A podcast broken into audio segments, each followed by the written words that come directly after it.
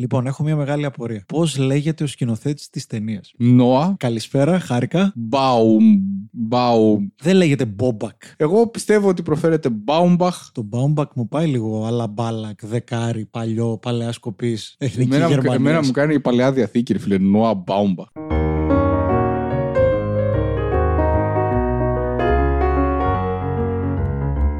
Για πες καμιά, πες καμιά Καμιά ταινία Γεια σας, αυτή είναι η έβδομη κατά σειρά εκπομπή για το podcast «Για πες καμιά ταινία». Ελπίζουμε να σας άρεσαν όλα όσα κάναμε πιο πριν. Ξεκινάμε με ένα νέο επεισόδιο «Ιστορία γάμου». Μην κάνετε παιδιά, μην παντρευτείτε. Είμαι ο Φίλιππος Χατζίκος. Είμαι ο Στάθης Κόλλιας και ξεκινάμε με τη νέα ταινία που θα σχολιάσουμε που ήρθε αυτή την εβδομάδα από το Netflix, η οποία μάλιστα είναι η ταινία του Netflix που είναι τις περισσότερες μέρες στην ιστορία του Netflix στο σινεμά. Είναι 30 ολόκληρες μέρες. Το Ρώμα παίζονταν. Απλά παίζει να μην το ξέρει το Netflix. Εδώ στη Θεσσαλονίκη Ε. το Ρώμα παίζονταν 10 εβδομάδες. Μην τα λες αυτά, ρε. Ο Τσάρλι, ένας θεατρικός σκηνοθέτης στην εναλλακτική σκηνή της Νέας Υόρκης και η Νικόλ, μια υποσχόμενη ηθοποιός που δεν έχει ξεδιπλώσει το ταλέντο της. Δέκα χρόνια ζωής μαζί με ένα παιδί αντιμετωπίζουν σοβαρά προβλήματα όμως στο γάμο τους, οδεύοντας προς το χωρισμό και το διαζύγιο. Σκηνοθετεί ο κύριος με το δύσκολο όνομα, Νόα Μπάουμπαχ. Παίζει η Σκαρλέτ Γιόχανσον, Άνταμ Driver και σε supporting cast Ray Λαϊότα ή Λιώτα στα ελληνικά, Ray Λιώτα, Άλαν Άλντα και Λόρα Ντέρν. Χωρίς να θυμάμαι ο απαράδεκτος πώς λέγεται, είναι εντυπωσιακός ο μικρός. Θυμίζουμε το ότι δεν ξέρει ο ένας τη γνώμη του άλλου. Πώς φάνηκε; Μου άρεσε πολύ, αν πρέπει να τα θέσουμε μονολεκτικά, σαν ταινία. Τη βρήκα έτσι συναισθηματικό χείμαρρο. Μου αρέσει ο Μπάουμπαχ. Αυτή θεωρώ ότι είναι η πιο αποτελεσματική και καλοφτιαγμένη του ταινία. Ακόμα και συγκριτικά με το Francis Ναι, Ha. ναι. Το Frances Ha έχει τη χάρη του, έχει, είναι η αμελή των ενήλικων. Αυτή η ταινία είναι πολύ πιο γερή. Και επίσης είναι η πιο ρεαλιστική του και αυτή η οποία απευθύνεται σε μεγαλύτερο κοινό. Δηλαδή, άλλες ήταν λίγο μεγαλοαστικές, λίγο first world problems. Αυτό το οποίο πραγματεύεται τώρα μου φαίνεται μπορεί να αγγίξει περισσότερο κόσμο. Και το Και- Squid and the Whale ήταν έτσι, πάλι διαζύγιο, αυτή τη μεριά των παιδιών. Δεν μπορώ να τις πω μεγαλοαστικές τι ταινίες του. Είναι κλασικές χυψτερικέ Νέας Υόρκης. Του Woody Allen δεν μπορείς να πεις ότι είναι μεγαλοαστικές σε ένα βαθμό. Όχι, με, σίγουρα όχι. Σίγουρα Χιπστερικές, όχι. εναλλακτικές, pretentious, ναι, μεγαλοαστικές, όχι, ρε φίλε. Μεσοαστικές, Μικροαστικές, αστικές. λαϊκές, αγροτικές. Αστικές υπό την έννοια ότι εκτυλίσσονται όλες και στη Νέα Υόρκη ως επί το πλείστον και γενικότερα σε πόλεις και εφαρμόζουν στην πλοκή τους αδιέξοδα ανθρώπων οι οποίοι ζουν την καθημερινότητα μιας πόλης από ένα βιωτικό επίπεδο και πάνω. οκ. Λίγο με κούρασα. Αν δεν σε κουράσει, δεν είναι Μπάουμπαχ. Δεν μπορεί να υπάρξει σινεμά Μπάουμπαχ χωρίς περιττή σκηνή. Σε όλες τις ταινίες, μία προς μία υπάρχει. Εδώ η σκηνή η οποία δεν δουλεύει στο δικό μου μυαλό καθόλου είναι όταν πάνε να δώσουν χαρτιά διαζυγίου στον Adam Driver. Όση ώρα έκανε την παύση για να το πει, σκεφτόμουν αυτό. Την προετοιμασία με τις κόρες και τη μάνα λες. Ε, ναι, τι ήταν αυτό, ρε, εσύ τώρα; Ήταν κομμωδί. Ήταν κομμωδί που δεν Άστοχη. τέριαζε. Ναι, ναι, ναι, λοιπόν, ναι, ναι. Και μάλιστα ακολουθεί μια σκηνή με έναν από τους πιο όμορφους μονολόγους που έχουμε δει τα τελευταία χρόνια στο σινεμά, όπου η Σκάλετ δίνει τα ρέστα της, Πώ του γάμισες έτσι, πώ του πετσόκοψε.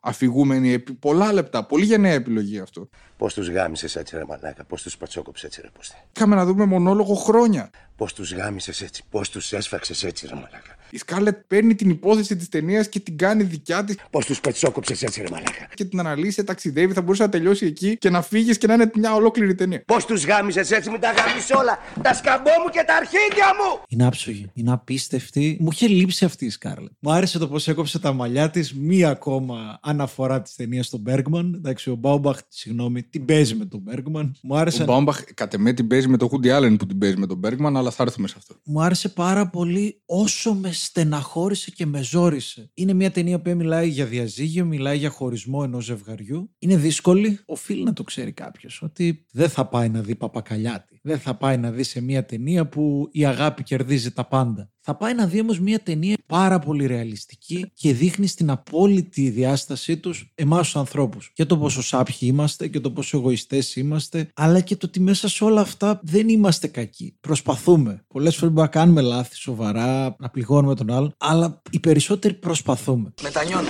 Όχι πάνω, δεν φταίς εσύ. Πληρώνω τα λάθη μου. Φταίει η ζωή που μας στείνει παγίδες. Μου βγάζει συνέχεια η ταινία ότι είναι αυτοβιογραφική. Έχει γράψει ο ίδιο το σενάριο και διάβασα μετά ότι είχε διαλέξει το τον Adam Driver, τη Scarlett Johansson και την Laura Dern τους είχε κλείσει πριν ολοκληρωθεί το σενάριο. Οπότε και οι ίδιοι είχαν ε, βοηθήσει στο γράψιμο του χαρακτήρα. Το ότι είναι θεατρικός σκηνοθέτης ο Adam Driver, ο Adam Driver το σκέφτηκε. Ένα άλλο πολύ ωραίο τρίβια, ο χαρακτήρας Laura Dern που κάνει μια σκύλα δικηγόρο είναι τόσο ρεαλιστική. Εμπνεύστηκε από τον πραγματικό δικηγόρο που ανέλαβε τα διαζύγια της Laura Dern και της Scarlett Johansson. Αυτό σε πρώτο επίπεδο. Καλά, το πιο ενδιαφέρον τρίβια από όλα είναι ότι είναι η ιστορία του δικού του χωρισμού. Με την Jennifer Jason Lee, μάλιστα. είναι λίγο τίνη προς τον άντρα. Δηλαδή φαίνεται το ότι είναι η οπτική του άντρα. Και αυτό είναι ένα κάπως ελάττωμα που μπορείς να δώσεις στην ταινία ότι παρουσιάζεται ως πλευρά και των δύο, αλλά είναι η οπτική του άντρα. Δηλαδή παρουσιάζεται η γυναίκα ως η αρχικά κακιά, αυτή η οποία κάνει τις περισσότερες λάθος επιλογές και νομιμοποιείται λίγο περισσότερο ο άντρας. Εγώ θεωρώ ότι αυτό είναι ένα από τα πολύ μεγάλα προσόντα της ταινίας. Είναι ένα σενάριο το οποίο διαλέγει POV. Δηλαδή παίρνει και αφηγείται ουσιαστικά ο Adam Driver. Το πώς καταφέρνει να εντάξει τον χαρακτήρα της Scarlett μέσα στην ταινία, για μένα είναι επίπεδου τε-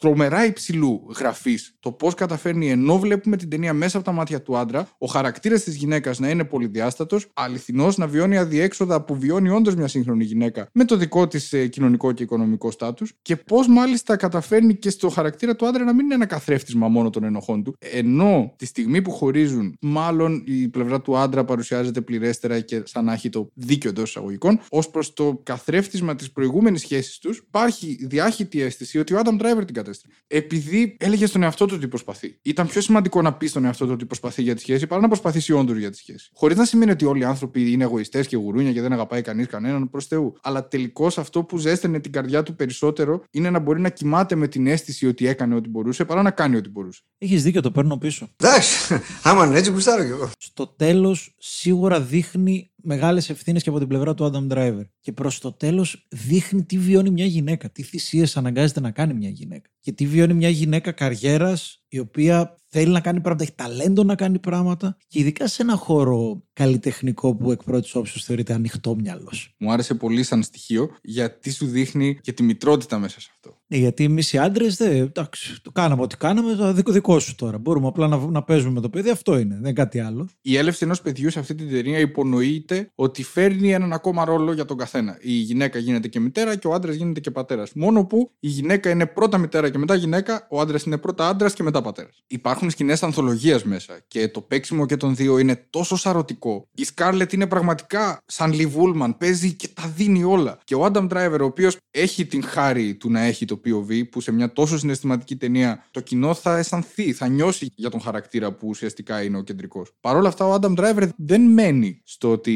αυτός ο χαρακτήρας περνάει ούτως ή άλλως. Κινείται έτσι σταδιακά μέσα στο χαρακτήρα και χάνεται απίθανη ερμηνεία. Λύγισα, εγώ λύγισα με τον Άνταμ Driver. Είναι και πιο εσωτερική συγκριτικά με τη Σκάρλετ. Δηλαδή τη Σκάρλετ της δίνει πατήματα για να είναι πιο έντονη, πιο δραματική, να έχει περισσότερες εκρήξεις. Η Σκάρλετ είναι αυτή που πρέπει να δώσει πνοή στο χαρακτήρα. Γιατί από μόνη της δεν είναι πρωταγωνίστρια. Ο Άνταμ Ναι, κατάλαβα Driver τι λες. είναι πρωταγωνιστής. Κατάλαβα. Και να παίξει λίγο πιο διεκπεραιωτικά, ο κόσμος θα νιώσει. Η Σκάρλετ το κάνει μόνη της. Στην εντέλεια. Είναι απίστευτη. Είναι εγκλωβισμένη. Αισθάνεται ενοχές για πράγματα που δεν θα έπρεπε. Υπάρχουν πάρα πολύ λεπτά σημεία στο πώς αποτυπώνεται η σχέση των δύο. Δηλαδή είναι τόσο passive aggressive αυτό που συμβαίνει στην ψυχή της και έχουν όλοι τόσο πολλές απαιτήσεις από αυτήν γιατί είναι γυναίκα. Είναι πραγματικά έτοιμη να εκραγεί. Ενώ ο άλλος δεν είναι έτοιμος να εκραγεί. Και στην αρχή της ταινίας, στην πρώτη πρώτη σκηνή, ο χαρακτήρας του Adam Driver πάει να γίνει και το θύμα της υπόθεσης. Δηλαδή εκεί που έχουν το σύμβουλο γάμου που ξεκινάει η ταινία. Η Scarlett είναι μπριζωμένη, ο Adam Driver είναι σε φάση να το συζητήσουμε, να δούμε, να κάνουμε, να ράνουμε. Και αυτό ως βασικό αφήγημα αναλύεται και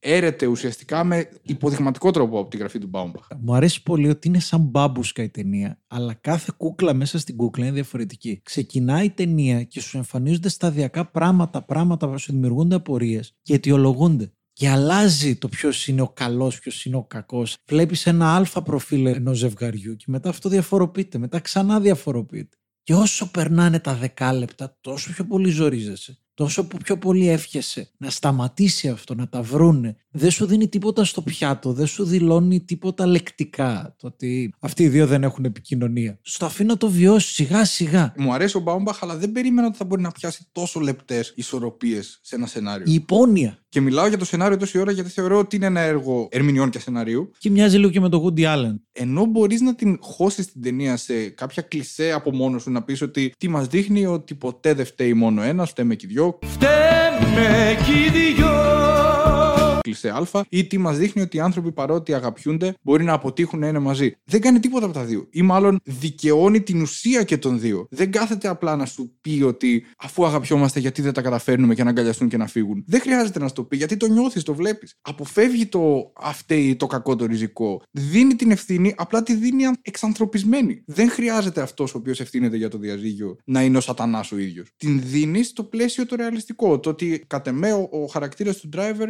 δεν μπορεί στην πραγματικότητα να φύγει από τις δικές του ανάγκες. Δεν είναι ότι δεν προσπαθεί, δεν είναι ότι αυτό τον καθιστά έναν ας πούμε απέσιο άνθρωπο σε καμία περίπτωση, αλλά δεν μπορεί. Ρίχνει την ευθύνη στο σήμερα, ρίχνει την ευθύνη στους δικηγόρους και ρίχνει την ευθύνη στη σημερινή κοινωνία στο ότι πολλά συστήματα ή πολλά επαγγέλματα ζουν και βιοπορίζονται χάρη στη δυστυχία των άλλων. Θίγει το πολύ ενδιαφέρον ερώτημα, το οποίο είναι κατεξοχήν τέτοιο επάγγελμα ο δικηγόρος, το ότι αν δύο άνθρωποι τα βρούνε μεταξύ τους, δεν χρειάζονται δύο δικηγόροι να πληρωθούν για να τα βρούνε για αυτούς. Οπότε χάνουν τα λεφτά τους. Οπότε δεν έχουν λόγο ύπαρξης ως επαγγελματίες. Και πολλές φορές διογκώνουν αυτή την κόντρα, διο- διογκώνουν αυτή την εναντίωση. Εμένα με ενόχλησαν λίγο, όχι λόγω επαγγέλματος και εγγύτητας, με ενόχλησαν γιατί Σε παρότι στερούσε από το θέμα. Καταλάβαινα το Ναι. point, αλλά συναισθηματικά ήταν τόσο πολυδιάστατοι οι δύο κεντρικοί χαρακτήρες και παίζαν τόσο μα τόσο καλά και οι δύο. Που όποτε εμφανιζόταν ειδικά η Λόρα Ντέρν που έχει λίγο παραπάνω χρόνο, δεν μπορώ να πω ότι δεν έπαιζε καλά υπό όρους, δεν με έπεισε, δεν με έκανε, δεν με έρανε. Μια χαρά έπαιζε, οκ.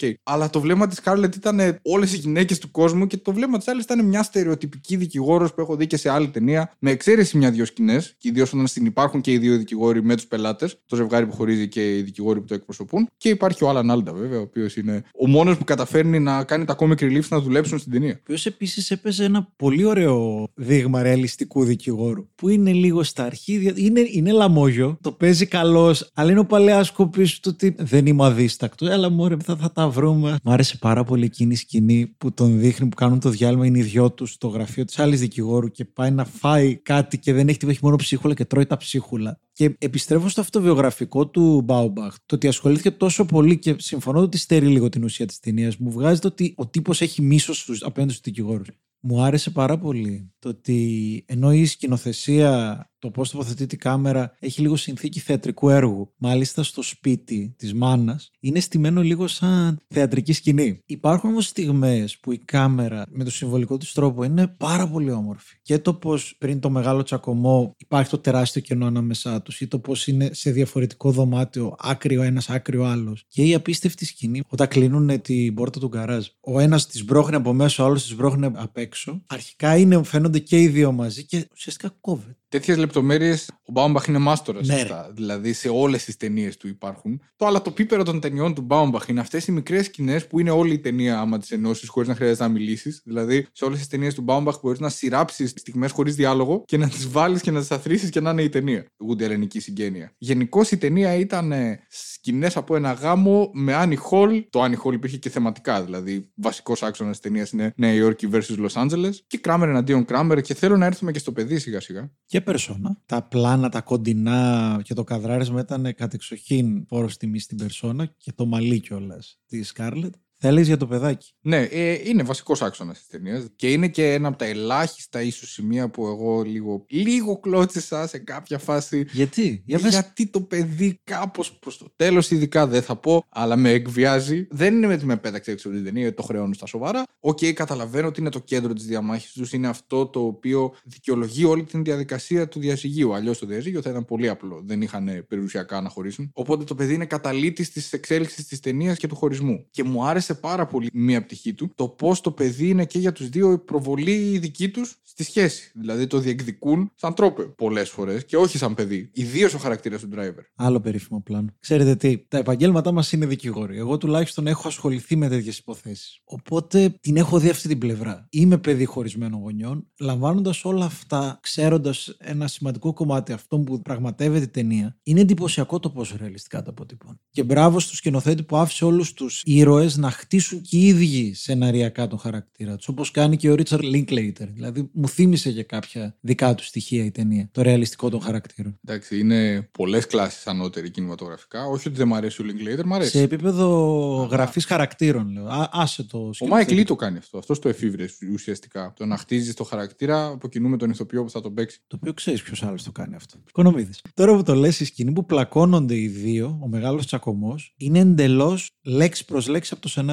Ούτε κόμμα δεν είναι προϊόν αυτού του σχεδιασμού. Δύο μέρες χρειάστηκαν για να κάνουν το γύρισμα, δύο ολόκληρες μέρες. Ο Μπόμπακ έδινε οδηγίες στον καθένα ηθοποιό χωρίς να ακούει ο άλλος. Για να μείνει έκπληκτος στο πώς αντιδράει ο καθένας. Η συγκεκριμένη σκηνή, η μπουνιά στον τοίχο, είναι η- μπορεί και η σκηνή που θα μου μείνει περισσότερο από όσες έχω δει φέτος. Δηλαδή, με συγκλώνησε αυτή η σκηνή. Εκεί, ας πούμε, φαίνεται ότι είναι POV ανδρικό. Γιατί αυτόν τον διάλογο τον οδηγεί ο Adam Driver, που είναι ο, ο κεφαλαιώδη διάλογος της ταινίας και η κορύφωση η πρώτη της έντασης. Και στο τέλος πέφτει στα πόδια της και αυτή του δίνει ένα άγγιγμα, το οποίο θυμίζει θεία χάρη, όπως έκαναν, ας πούμε, παλαιότεροι τύπου Αντωνιώνη. Μπορεί να αφηγήσει μέσω του άντρα, αλλά ο γυναικείος χαρακτήρας είναι σε ανώτερη θέση, ηθικά. Η γνώμη μου είναι ότι είναι βαθιά φεμινιστική ταινία. Και επειδή είναι από άντρα σκηνοθέτη, έχει ακόμα μεγαλύτερο ενδιαφέρον. Σκηνοθετικά κιόλας ξεκινάει η ταινία δείχνοντας την ε, Γιώχανσον να ανεβαίνει τις σκάλες του μετρό, δηλαδή να ανεβαίνει προς τα πάνω, ενώ αντίθετα όσο προχωράει η ταινία, ο χαρακτήρας του Adam Driver σκύβει, πέφτει στο πάτωμα. Τέτοιος leading male ηθοποιός πάρα πολλά χρόνια έχει να βγει. Μου άρεσε η jazz, μου άρεσε η χρήση της μουσικής, μου φάνηκε πάρα πολύ επιλεκτική και σωστά δομημένη. Υπήρχαν πάρα πολλές στιγμές που υπήρχε σιωπή, που τη χρειαζόμουν. Μου άρεσε το ότι η jazz χρησιμοποιήθηκε για να μην πέφτω. Η jazz ήταν εκεί για να διατηρήσει το ρεαλιστικό μέγεθος και όχι για να μου πει κλάψε. Νιώσε άσχημα. Χάλια, χάλια, όλα είναι χάλια. Και επειδή η ταινία ξεκινάει με ένα πιανάκι, εγώ το φοβήθηκα στην αρχή. Δηλαδή με το που Ναι, ναι, ακούω ναι. το μινιμαλιστικό μελαγχολικό πιάνο, λέω όχι, όχι, μη. Αλλά εκεί ποτέ. σου έχει και τη χειροκίνητη κάμερα σε αντίθεση με όλη την υπόλοιπη ταινία. Ναι, ναι, γι' αυτό σου λέω ξεκινάει έτσι και λέω όχι, όχι. Αλλά. Το έχουμε, το έχουμε. το Όλα και όλα. Ο τύπος, τι, τι το έχουμε. Είναι σπουδή συναισθηματικού σινεμά αυτό το πράγμα. Είναι μια πανέμορφη ταινία. Δυστυχώς, σε αντίθεση με τον Ιρλανδό, δεν θα πλακωθούμε. Μάλλον συμφωνούμε. Μεγάλο σινεμά. Ε, Και είναι να πάτε να το παράξενο δείτε. που βγαίνει από το Netflix. Τι να κάνουν. Πονάει, αλλά είναι μεγάλο σινεμά. Είναι ρεγαμότο, είναι βαθύτατα περίεργο το ότι το Netflix θα σου βγάζει από τη μία έτοιμα προϊόντα, πάρτα ίδια, ίδια, ίδια, ίδια, ίδια. Και ως προς τους δημιουργούς που έχουν μια μεγαλύτερη καλλιτεχνική δυνότητα, τους δίνει μια ελευθερία. Όπως την μπαλάδα του Buster Scruggs. Και θα δεις μια ταινία που δεν θα βλέπει αν ήταν μόνο στη σκοτεινή αίθουσα να προβληθεί. Όπως με τον Ιρλανδό κατεξοχήν. Δηλαδή, άσχετα με τη διαφωνία τη δικιά μας, είναι μια Όχι. ταινία που δεν θα έβγαινε. Ναι, δεν βρήκε παραγωγή που Κυριολεκτικά δεν βρήκε. Δηλαδή, έφαγε άκυρα. Εμένα ακόμα με πιάνει ένα λίγο μαζεύομαι στην ε, καρέκλα μου όταν βλέπω αυτό το τεράστιο N του Netflix Ναι, ρε στην γαμώτο, παραγωγή. ναι. Αυτό ήταν το 7ο επεισόδιο του Για πες καμιά ταινία. Φίλιππος Χατζίκος. Στάθης Κόλιας. Και τα λέμε γεια σας. Καλή τύχη. Καλά διαζύγια.